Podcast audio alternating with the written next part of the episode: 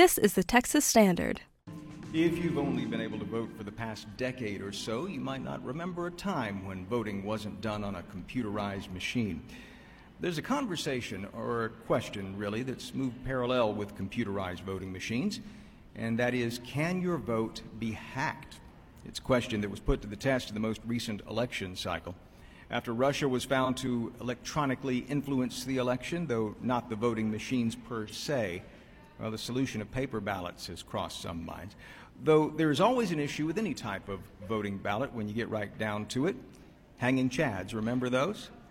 So, here to talk with us today on the vulnerability of voting machines and ballots, Hovav Shacham. He is a professor in the Computer Science Department of the University of Texas at Austin. He specializes in computer security and he's been a close follower of the voter security issue for over a decade now, first in California and now here in Texas.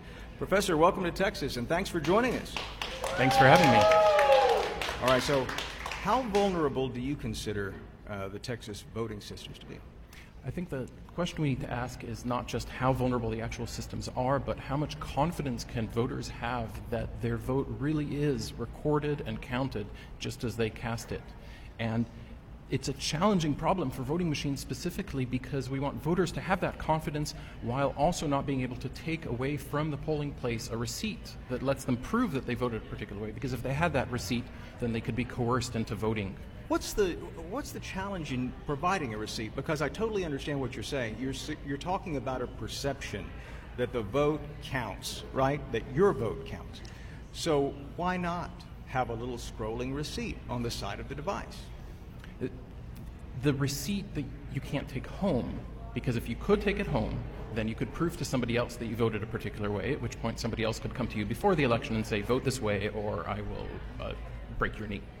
which okay. is something that we don't want. Yes, we definitely don't want any knees broken. Uh, how is it uh, when we talk about the vulnerability of machines? Is it is it the machines themselves vulnerable, or are we talking about the state network for gathering the information? Really, it's both. We we use computers in elections, uh, we use them from voter registration and ballot definition all the way to counting and reporting and auditing.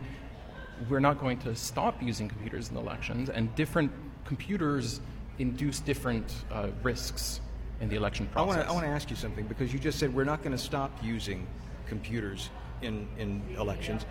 A lot of people are saying, why not return to a paper ballot? I mean, we have this need for speed, obviously, with this perception. But do we need to be processing the vote as quickly as, say, the media demands, for example? Voting on paper ballots is a great technology. So, in the polling place, the voter can cast a ballot uh, on paper. Mm-hmm. Uh, if you take those ballots and you bring them back to election headquarters, voters vote on many issues, and we want numbers in time for the 10 o'clock news. They're going to be counted on a big computer, a scanner.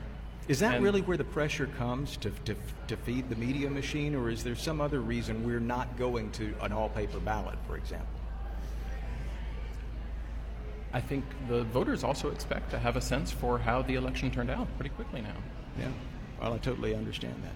So, what are the ways we can secure our voting system as you see it?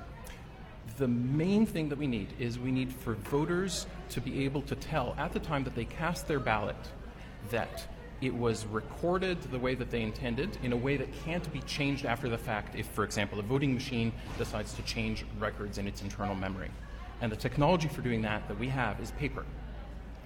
Voters see a voter verifiable paper trail, whether that's a ballot or the kind of uh, receipt printer under glass that you described earlier attached to an electronic voting machine.